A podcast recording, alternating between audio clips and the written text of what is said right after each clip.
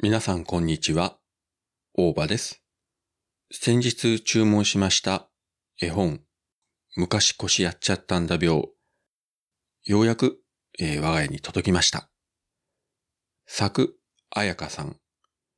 絵が島次郎さん。原案、人間病院。ポッドキャスト人間病院を配信してます、ジョーデンさんが主催する人間ブックスでえ出版された絵本です。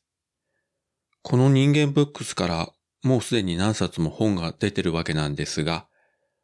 今回のこの絵本はかなりいい出来ですね。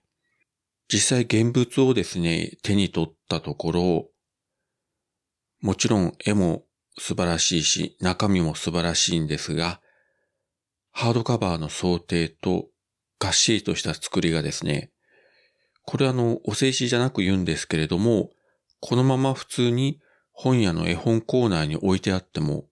何の違和感もないんじゃないか。そう思うぐらいの、えー、完成度の高さじゃないかと思います。そして島次郎さんが描いてる猫たちの絵が本当にですね、可愛らしくてですね。これは結構売れるんじゃないかと思いますね。いや、売れてほしいですけどね。まあ、売れたところで、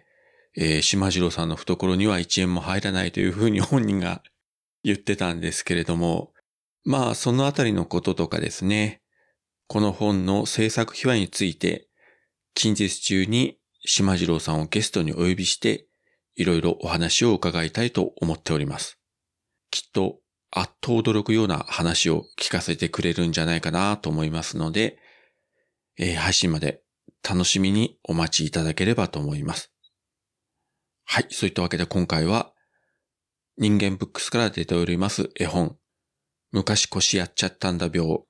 こちらについて少しお話しさせていただきました。それではまた。